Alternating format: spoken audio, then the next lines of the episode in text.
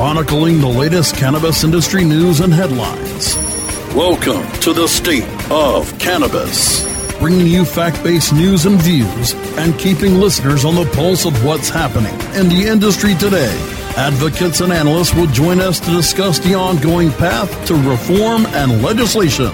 Now, the State of Cannabis. With your host, Dave Inman. Welcome, everyone, to another edition of the State of Cannabis. I'm your host, Dave Inman. We're in the uh, middle of midterm elections. That's definitely an important topic. On the docket, we have really we have four different measures that we're looking at. Where we've got Oregon Ballot Measure 91, we have Alaska Ballot Measure 2, both of which are for tax and regulate. Uh, we also have Washington D.C. Initiative 71, basically it's it's kind of a legalization, kind of uh, just a really full on decriminalization. And also we have Florida Amendment 2, which effectively would be their medical, medical marijuana initiative. Tonight we have with us uh, attorney Jeffrey Filer, uh, founder and CEO of Grassroots Ventures. Jeffrey, how are you today? Very well. How are you today? Like I said, you know, it's uh, the dawn of uh, of All Hallows Eve. We have uh, five days until our election. What what can you tell us about uh, the the Florida initiative and how important well, is that initiative for Florida? Well, it's a little spooky and a little scary because nobody knows exactly how it's going to turn out. Right now, it's polling very very close, and I think a lot is depends upon uh, voter turnout as to whether it'll reach the 60% mark, which is uh, what's required to pass the constitutional amendment at this point. You know, constitutional amendments are, are kind of interesting. I'm I'm in, in Phoenix, and, and for our uh, our medical bill, we actually had a, a voter initiative, and uh, that's a little bit different. It's, it seems like the further west you get, the, the more the people can change rather than it go through a, the legislation. It, would that be a kind of a correct paraphrase? Well, what happened in Florida was uh, since 2012, the legislature has been presented uh, with various opportunities to legislate uh, medical marijuana legislation, and the legislation has always died in committee. None of the legislation basically ever came out or even had a chance to be voted on. So finally, the, the folks in Florida decided that, well, if the legislature is not going to act on this important issue, that the people need to act and the way that the people act in Florida in the absence of the legislature is to put a referendum on the ballot and try to uh, pass a constitutional amendment. So you say it's a, a, slim margin so far, and in Arizona we had we had about four thousand votes that separated ourselves from not having our medical bill. Early ballots. You guys have early ballots, I'd assume, in in Florida. Um, yes, we have early voting and absentee voting, um, absentee ballot voting, but nothing it has either been counted or, or, or made public in terms of uh, what is the, the count at this point. Well, the funny thing is that I found out uh, during uh, Prop 203 here is that the early ballots that are turned in on the day of election get counted last. And so a lot of us that it was our first year for those those ballot uh, the early ballots. I found that a large majority of us uh, that had signed up to get specifically those turned them in late, probably to about the tune of 4,000 votes. so, you know, everybody, uh, if you do have early ballots, they're called early for a reason. get them in the mail. right. The absentee ballots actually uh, were available up until uh, yesterday, Wednesday at 5 p.m. And uh, so there are still going to be absentee ballots coming in pretty much all the way up to the date of the election. But in addition to that, we have early voting where we have basically in libraries and, and city halls and places like that, not the 800 precincts, you know, that that'll be open, but uh, there are just several places here and there. But voting is really easy. There's no lines. It's it's very quick, and that's been going on since the 20th. But again, we're not going to see those results until election night. So you were involved um, with uh, Colorado's uh, recent laws. Can can you tell us a little bit about that? Sure. Um, I'm an attorney licensed to practice both in Florida as well as Colorado, and I have an office in Boulder, Colorado. Back in 2009, when the federal government first came out with their Ogden Memorandum, which is the Department of Justice and U.S. Attorney General Holder's instruction to the U.S. attorneys around the country that if folks were operating lawfully and there was a with lawfully in terms of state law and that there was a robust system of enforcement, that the federal government was not going to allocate law enforcement and prosecutorial assets to arrest and, and prosecute folks. Um, at that point, Colorado, which already had a constitutional amendment since about 2001, at that juncture, the, the climate changed, and and Colorado um, essentially became ripe to forward the cannabis industry. In so doing, during 2010, House Bill 10 1284 in Colorado took essentially a one or two page constitutional amendment, fortified it with about 150 to 170 pages legislation, spelling out all of the rules that the state wanted folks to follow, and then also paving the way for the uh, local governments uh, to make their rules and regulations, and uh, the Department of Revenue to create the uh, Marijuana Enforcement Division and to create all their administrative rules, and thus the uh, the whole system began in Colorado. So basically, made a, a framework for what you're, uh, what's going to be happening as far as a constitutional amendment. Right, and because Colorado started from a constitutional amendment, Florida, in, in many ways, when it wrote their constitutional amendment, took a lot of the, the ideas, the general basic ideas out of the of the Colorado constitutional amendment, or it, it looks, you know, very similar in many ways, I should say. And and for us, the constitutional amendment here in Florida would be the starting point um, that had been passed originally in Colorado.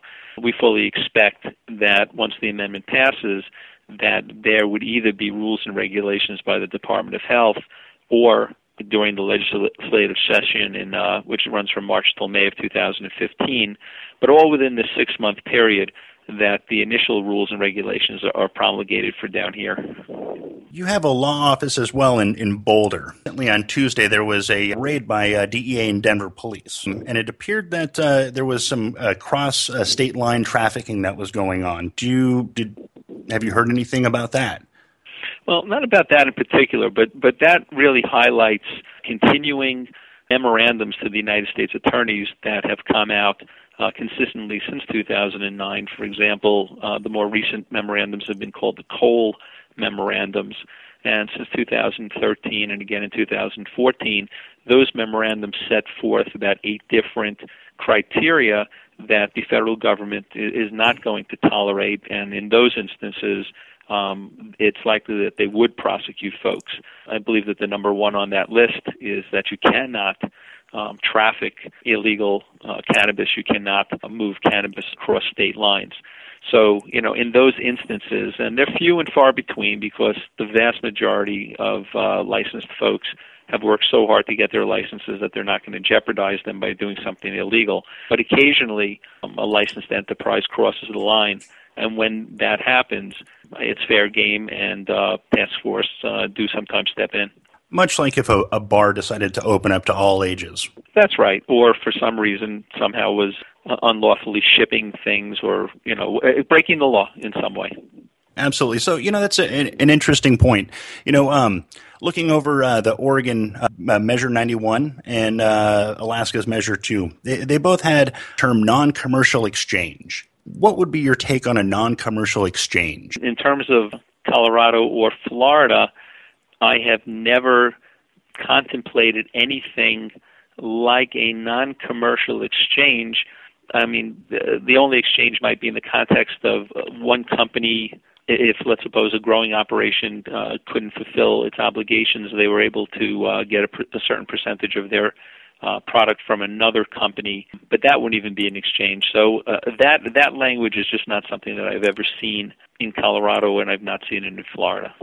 Four different uh, really good measures. Just to, to say them again, we've got uh, Oregon ballot measure uh, 91, uh, Alaska ballot measure 2, Washington, D.C. Initiative 71, and Florida, Florida's Amendment 2 for medical marijuana. Uh, earlier, um, I had mentioned uh, you're, you're, also the founder and CEO of uh, Grassroots Ventures, founded in 2013.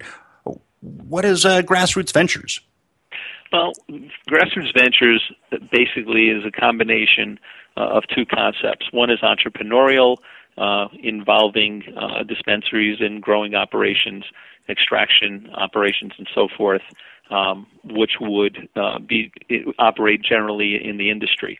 And the other side is uh, Grassroots uh, for a Cure Foundation, a nonprofit foundation, and essentially that uh, we would use some of the money from from ventures um, to uh, to operate the foundation, and uh, and in conjunction with some other foundations, such as I've spoken with folks from epilepsy and Parkinson's and cancer and so forth, um, really try to develop cannabis-based uh, medications and do uh, whatever research can be done, because as you may know, the climate um, to do uh, scientific research presently uh, on cannabis-based medications is, is virtually impossible at this at this moment.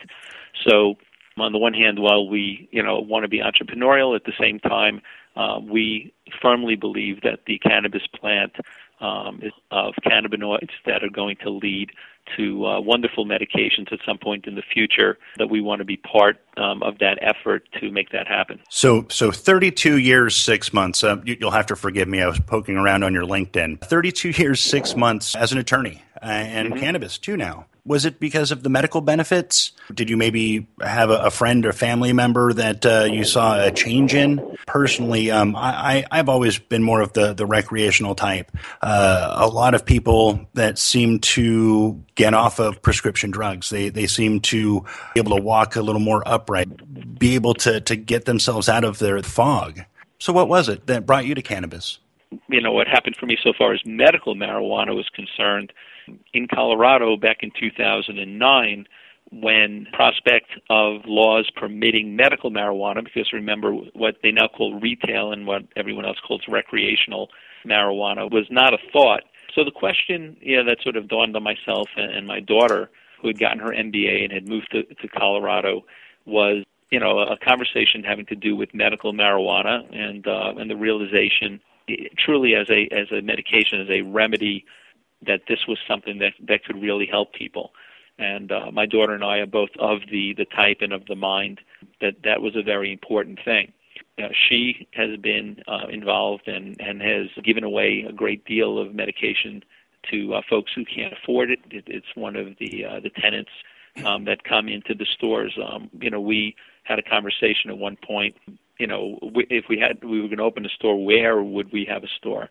And it's like we didn't want one across the street from the university because that wasn't what medical marijuana was about.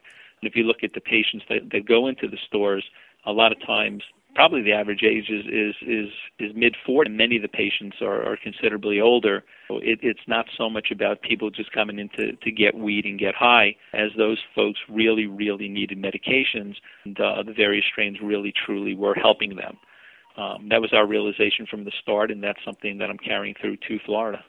Beautiful thing that you're doing. We're going to take a quick break. When we get back, medical versus recreational. Right back at you in a few, folks.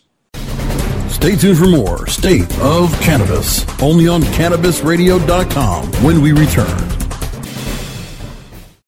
Your connection to quality cannabis insurance services is spelled K A E R C H E R. That's Kaercher Insurance. We have worked with ventures like cannabis for over 60 years. We're proud to represent over 50 companies with tailor made cannabis business plans for owners just like you to insure your product, your plants, and your pursuits. K A E R C H E R spells out their full service insurance services ranging from commercial commercial to bonds to personal, from life to health, and more. Contact the team at KaercherInsurance.com and let our experience work for you. That's K A E R C H E R Insurance.com.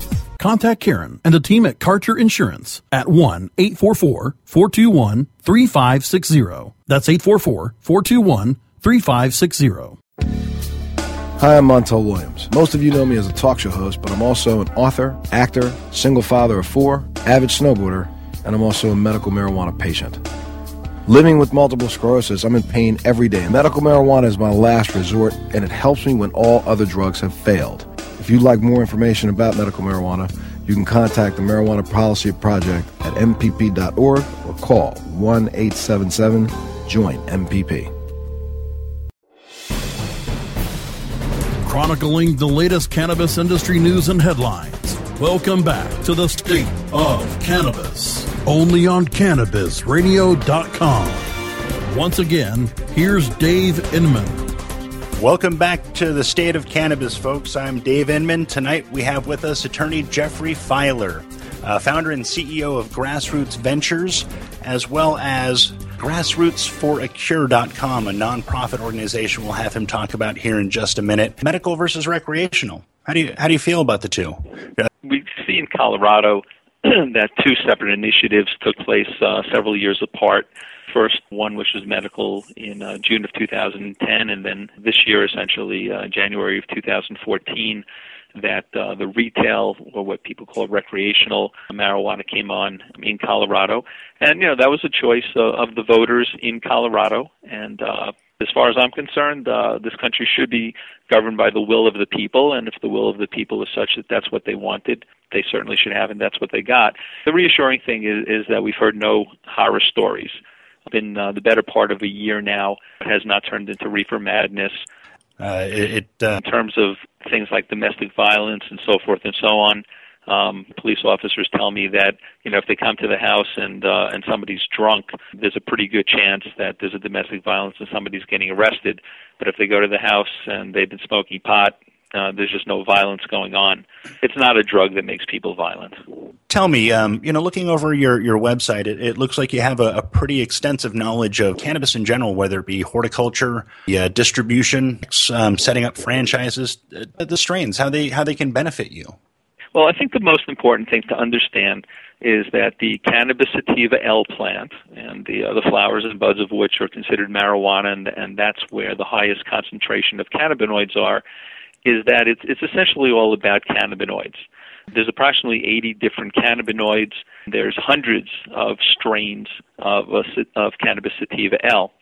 So in any one given strain, you're not going to have all the cannabinoids, but you're going to have them um, in, in different proportions to each other. Uh, some of the most prominent ones are going to be THC-A, which is the acid form of THC, which is not psychoactive. In other words, you could juice it, you could eat it, you're not going to get high. Cannabis, um, CBV, CBN, and, and other forms of THC, THCV, and so forth. What ends up happening is that in some plants, and you've heard such terms as Charlotte's Web and Haleigh's Hope and, and others, that there's a synergy of the various cannabinoids in that particular plant, which creates something called an entourage. When it all, when the synergy comes together and forms the right entourage, then at that point, folks who are using it seem to discover across the board that it's helping them in, in some particular way. At that point, it, it's considered to be a medication. Um, and folks who have been working this uh, with this for a while, the various plant genetics, so as to try to increase the CBD or in, increase uh, some other cannabinoid or, or, what have you, some other portion of the plant that they hope would work, and, and the folks who are using it, you know, give feedback that it's getting better or getting worse. So it's all it's really hit and miss and kind of feel it out right now. But what we you know don't have is the opportunity to to do real research at this juncture so it's all sort of anecdotal. We know that it's working. We know that it's been working for 6,000 years. Uh, you know, in order to refine it to exactly what works is the next step. What do you think the next step is going to be? Well, um, the way that it'll, it'll evolve, that research will be done more anecdotally, you know, than anything else, but uh, by ways that that don't violate the uh, the, the various FDA and uh, DEA and NIDA mandates Nevertheless, patients will report, universities will do studies, and the larger, more scientific studies uh, will lead to certain, you know, if this country becomes enlightened and permits, you know, the real scientific studies with placebos and double blinds and thousand person studies and so forth and so on, you know, then it will move, you know, in, into an era where real cannabis medications can be developed. But that's going to happen, and I believe that uh, it may take a few years to get there, but we're on the right track and we're moving that way. Well, and essentially, if if uh, cannabis was moved into Schedule Two, for instance, all right. of those tests were very easy to to have done. You'd probably have you know doctors uh, over over at uh, Ole Miss their uh, their uh, samples for them to be able to test. But really, that's the linchpin, isn't it? The the Schedule Two. Well, right now in California, in the federal court, um, there's an evidentiary hearing going on, pretty much as we speak. There's a challenge as to uh, whether it's constitutional to consider marijuana to be. I've been following it, you know, intermittently, but basically uh, I'm seeing that uh, the evidence that seems to be coming in off the witness stand seems to pretty clearly indicate that cannabis has medicinal benefits, that it's ludicrous to consider it to be a Schedule One substance by definition, which would have no medical benefit whatsoever. Cocaine, for example, is a Schedule Two substance because it's considered to have some medicinal benefits. And with 23 states and, and more on the way having medical marijuana laws in place, it's just an outdated, outmoded, and incorrect concept to have it as a Schedule One substance. And it's I believe that at some point it's going to change. I mean, I really applaud that judge out in California, you know, taking a look at it. With uh, California's medical law, I mean, it's it's almost like it swept the nation in, in really a relatively short amount of time. I mean, if we were to look at the scope and, and length and breadth of, of prohibition, specifically specifically cannabis prohibition, I mean, alcohol prohibition, I think only lasted what 13 years or something.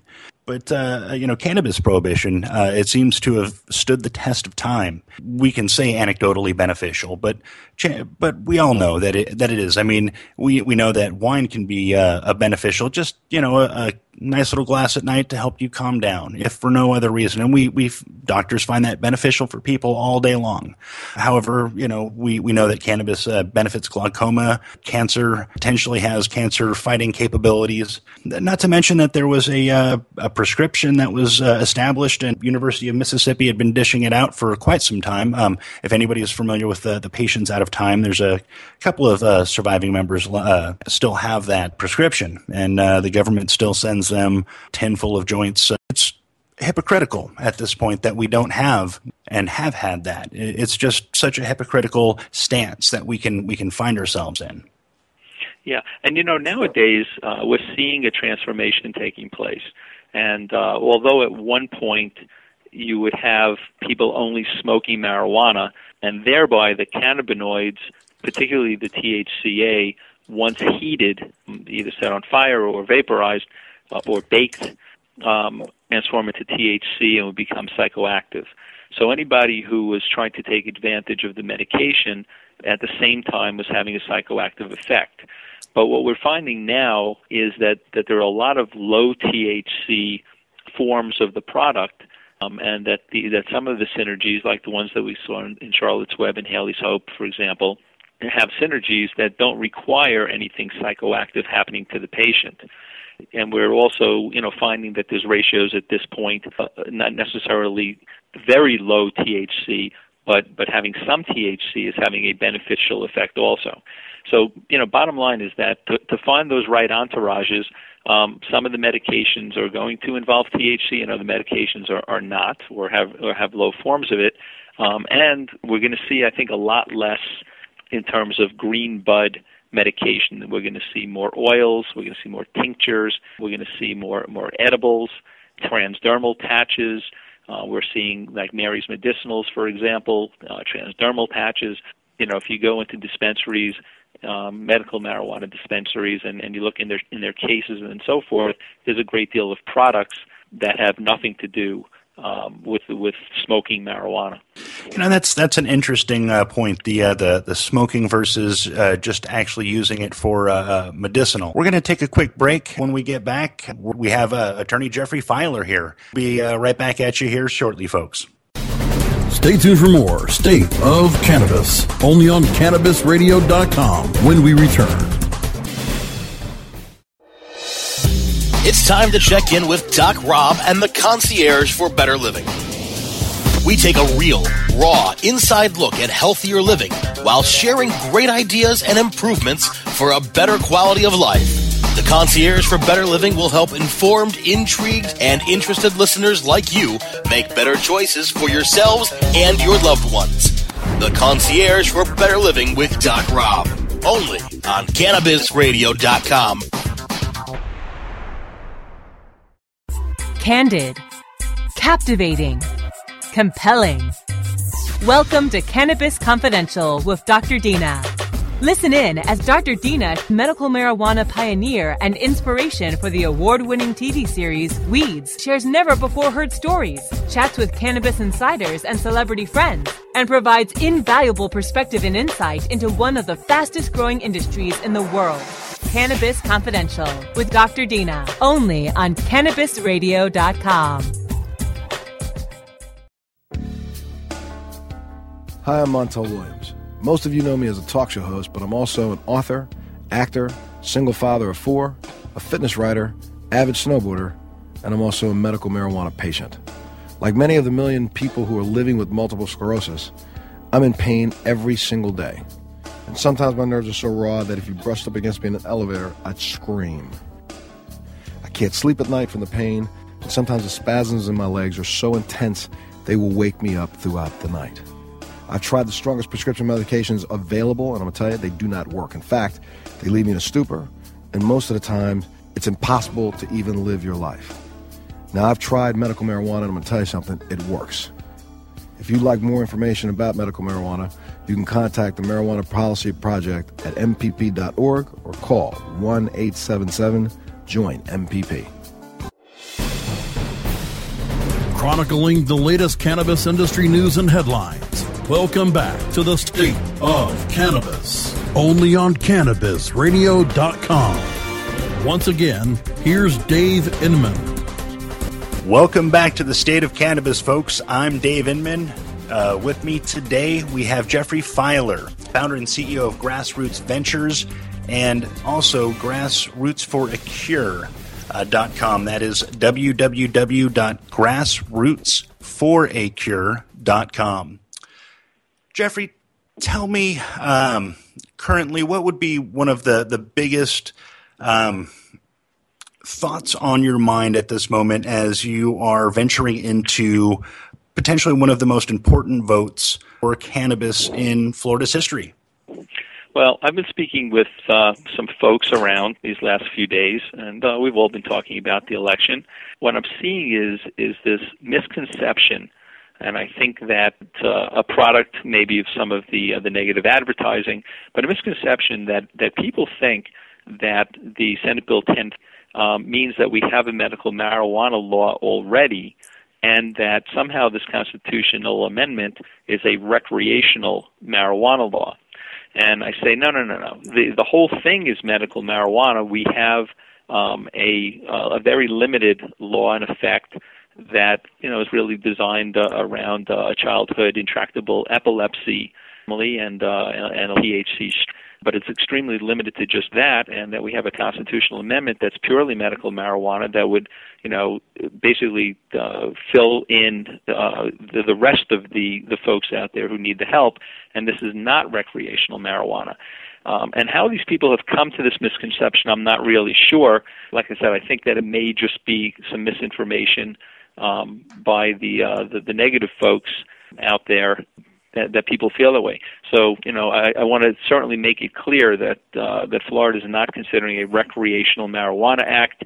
You know, there was a sheriff in a debate last week who, who basically said that if we pass a this law that people are going to be smoking marijuana out on the street corners, and you just don't see that in Colorado. It doesn't work that way. This is medication. Pick it up at a, a very highly regulated and licensed pharmacy. You take it home and uh, and you administrate it. And uh, this is not a recreational marijuana law. So, do you think that maybe just due to social media? Well, I don't know whether it's uh, social media or, or television media. You know, uh, it's an imperfect uh, world of communication. There was one editorial um, in a newspaper the other day that just the way that the, that the sentence was written led some people, including prominent people, to proclaim that the that the amendment had already passed. And it's like, what do you mean the amendment? Again, I, I meet people on the street and they said, well, you know, I read in the newspaper the amendment had passed. And it's like, how could the amendment have passed? The election is not until next Tuesday. You know, so you know, I, I think that you know it's a matter of communication and miscommunication.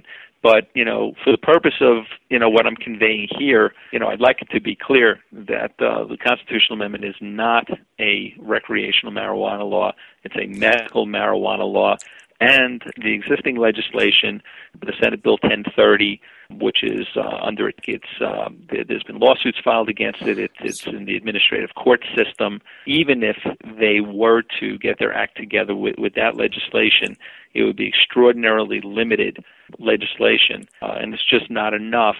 I mean, it certainly shouldn't make people think that we have a a, a uh, comprehensive medical marijuana law, one so, little baby step of a law let, let me uh, ask you this. Constitutional amendment is the rest.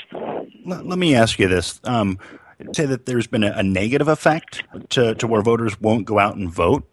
Well, I, I think that some of the folks who, who are undecided on the issue, who, who don't are not educated about what it's all about, only have limited information, um, who are going into the polls thinking that if they were to vote for this, that they'd be voting for recreational marijuana, and that's something they're not ready for. They might vote no for it for for all the wrong reasons. Um, what about you know, if, if, they if if uh, the the medical isn't good enough? Like, are you having any kind of uh, scenarios like that? Like, I know here um, we have a, a few different uh, avenues that we're looking at. Uh, one is potentially through legislation. Another one will be through another citizens initiative. And uh, essentially, there's people that they simply will not vote if you, for instance, don't have grow rights. Are you seeing any kind of a backlash because it simply isn't uh, full tax and regulate?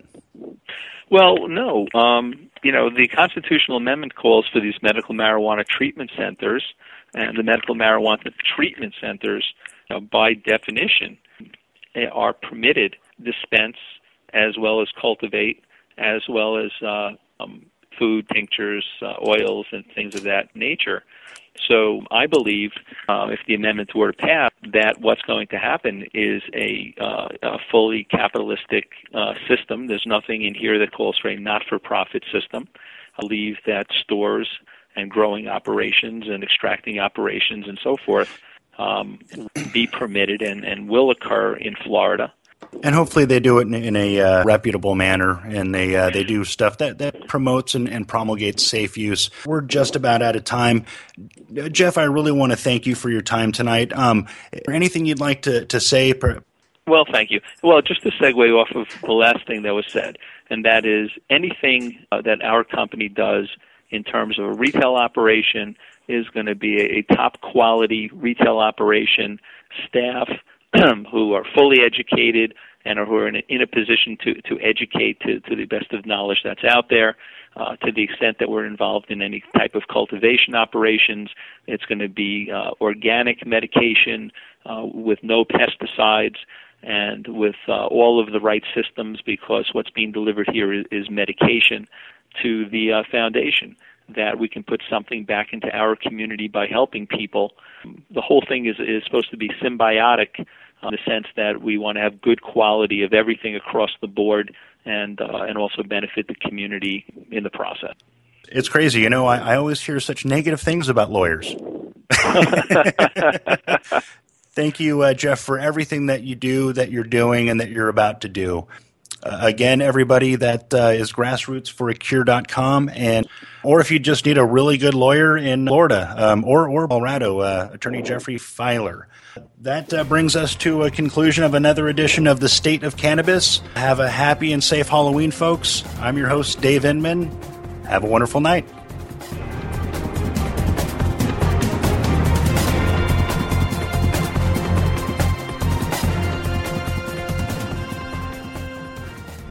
The opinions expressed on this CannabisRadio.com program are those of the guests and hosts and do not necessarily reflect those of the staff and management of CannabisRadio.com. Any rebroadcast or redistribution without proper consent of CannabisRadio.com is prohibited.